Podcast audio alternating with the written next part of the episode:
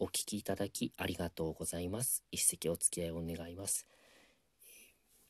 こういう世の中になりましたので、かなりなくなったと思うんですが、以前はあの、打ち上げ付きの落語会というのがありまして、えー、打ち上げってあの出演者だけで、え、やるものだと本来は思うんですけれどそうじゃなくて、えー、来てくださったお客様と一緒に「ありがとうございました」って一緒に飲む、えそういう打ち上げ付きの落語会が東京は、え結構ありましてで、え池袋でやってますあの並木橋落語会という若手のえ勉強会があるんですけどそこであの隔月なんですけれど毎年、え暮れにですね12月に、終わった後おでん会というのをやっているんです、え、お客様と演者と一緒におでんを食べようっていう今年1年ありがとうございましたってそういう会があるんですよ。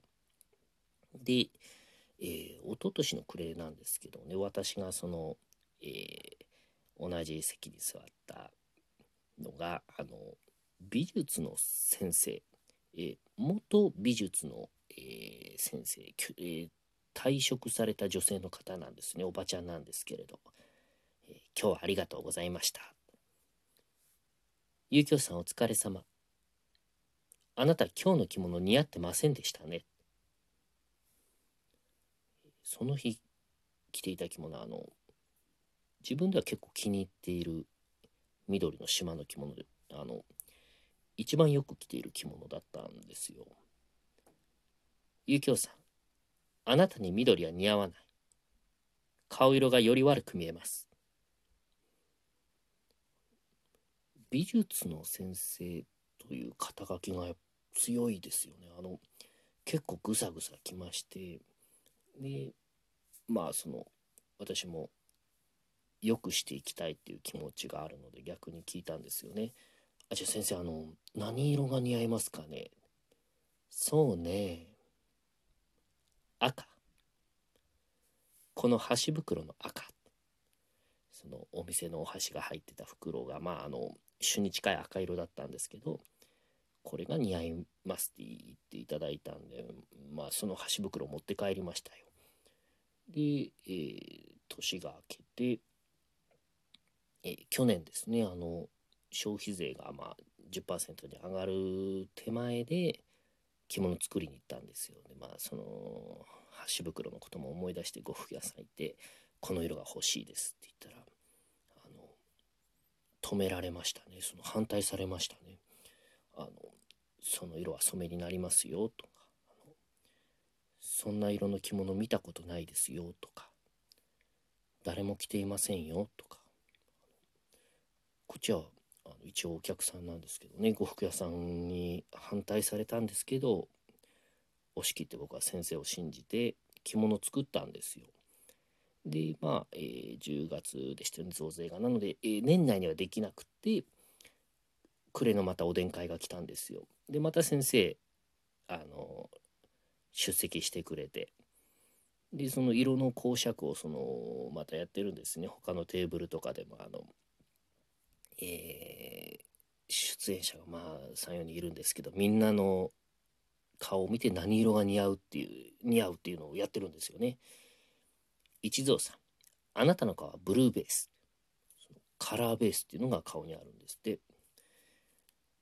ブルーベース。今日の島の着物大変お似合いでした。菊丸師匠。あなたの顔はイエローベース。黄色の着物お似合いです。ゴ之助師匠。あなたの顔はホームベース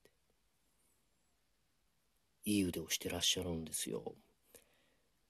でまあ私の方にも回ってきましてねその順番が。1年ぶりですよね先生に。ゆうきょうさん。ゆうきょうさんあなたの顔は色が見えない。ゆきょうさん。色が見えない。去年あんなに赤を進めてきた人なんですよ。でふわっと見たらですねあの先生あの真っ赤なセーター着てるんですよ。もう飲み会の間まあ12月ですからあのサンタさんですかってみんなにいじられるくらい赤いセーターでテーブルに出しているあのタオルハンカチ。これも真っ赤なんですよ。ただの赤ずきの可能性が出てきたんですよね。着物がですね17万したんですよ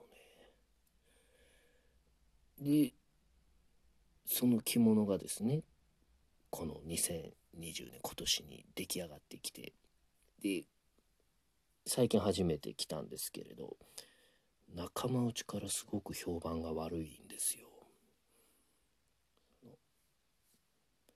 でこのまま行くとですね今年はおでん会がないんですよね。だから先生に会えないかもしれないですね。会いたいですね。その着物をお見せしたいですよ。行ってほしいです。ゆきょうさん。あなたに赤は似合わない。